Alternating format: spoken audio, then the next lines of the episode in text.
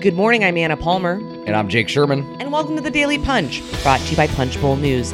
It's Monday, November 8th, 2021. Let's get into the mix. Here are your Washington headlines of the day.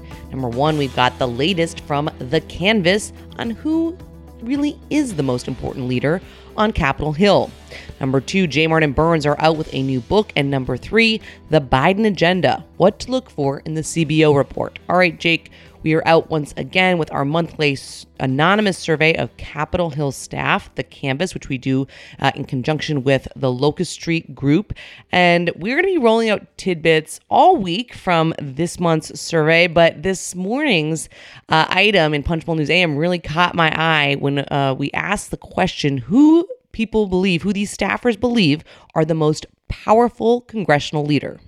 Yeah, this is an interesting one. Caught my eye too, and we're going to be rolling this out throughout the week, um, every day in um, uh, from now on from our in our afternoon and evening editions. Um, so uh, the most powerful uh, congressional leader we asked, and here's the quote: "Who if we asked people to put their party preference aside and um, register who they believe currently holds the most power and influence in D.C.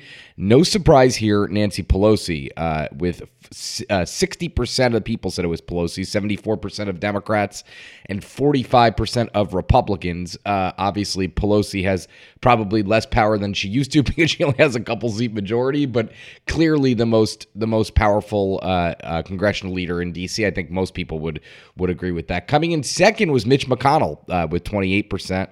Uh, McConnell, quite obviously, because of the filibuster and because of Republicans' uh, unusual sense of party unity, McConnell is powerful. Um, here's a shocker, though, Anna. In third place was other.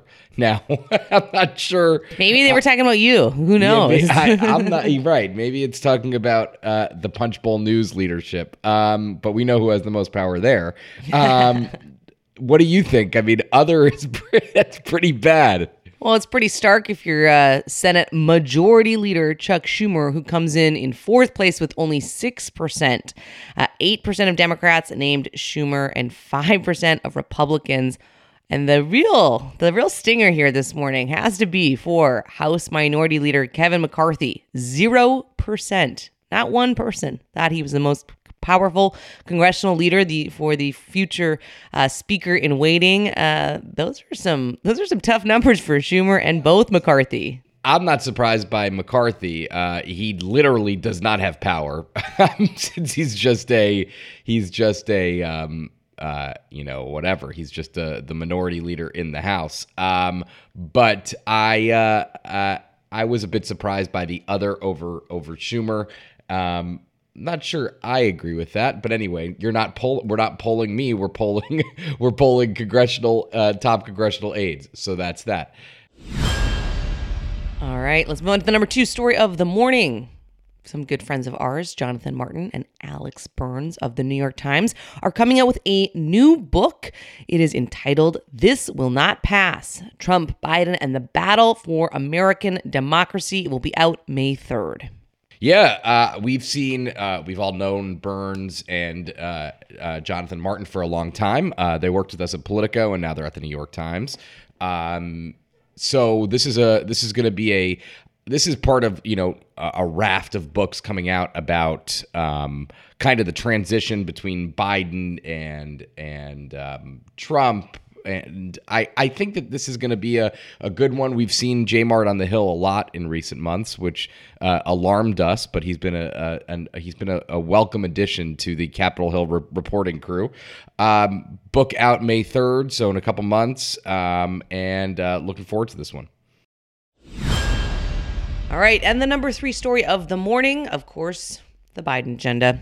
What to look for in the CBO report, obviously, last week was very dramatic, a lot of twists and turns and late nights. We put out a midnight edition uh, for our premium uh, readers about all of the action at the end of the week and the final passage of the infrastructure bill and the rule for Biden's Build Back Better act. Uh, and last week, the real debate, it was interesting to me, went from kind of the progressives holding things to really the moderates all of a sudden taking a staking a claim out here that they didn't want to vote for this large you know, reconciliation package until they got a CBO score.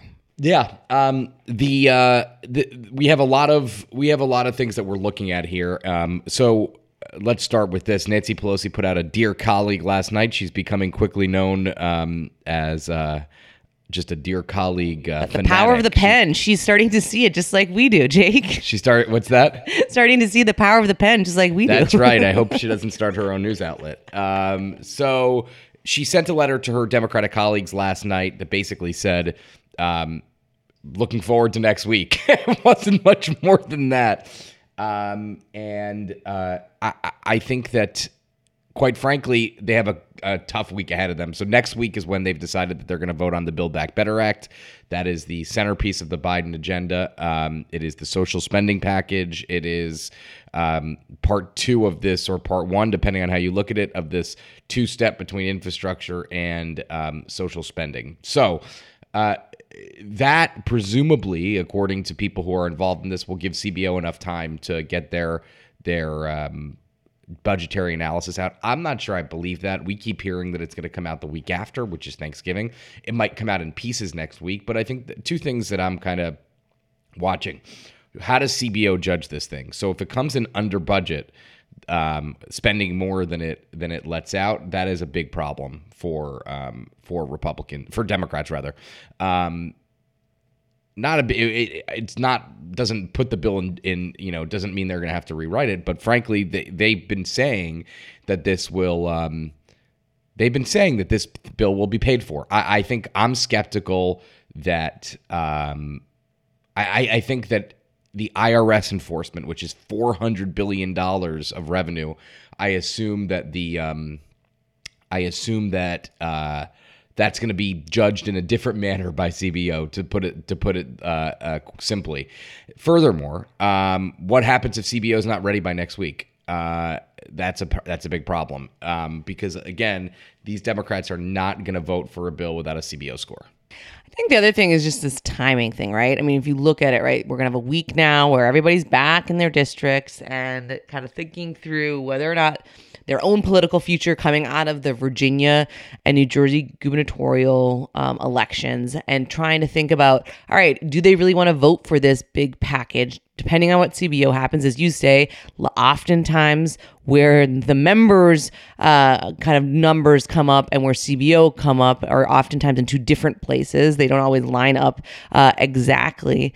And then it's, you know, this kind of longer strategy of no, even if they do pass this bill, right? If House Democrats and the moderates and the progressives kind of get in line and get behind Pelosi on this, what does that mean when it goes to the Senate? I mean, there's going to be massive changes. You know, ultimately, we all know that this is just kind of the, the a step in a multi-step process that is probably going to be pretty tortured for Democrats.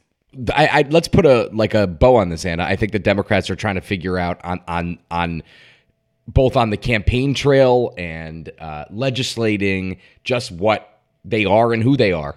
I think that is kind of that is one of the that is one of the uh, under one of the big kind of um, narratives right now going on on Capitol Hill and across the country with the Democratic Party, especially as you note after the after the elections last week. All right, with that, thanks so much for listening. I just want to flag that you can check out a new feature that we are doing this month called The Workforce. It's focusing on profiling key leaders that are focused on workforce issues, the future of uh, kind of how we all are going to be working for the public sector, for the private sector. We so far have profiled Representative Bobby Scott, the chairman of the House uh, Education Committee, as well as Commerce Secretary Gina Raimondo. We have two more profiles coming out. You can check that out at punchbowl.news slash the workforce. Uh, leave us a rating and review for the Daily Punch. You can also subscribe to Punchbowl News at punchbowl.news. Have a great day and stay safe.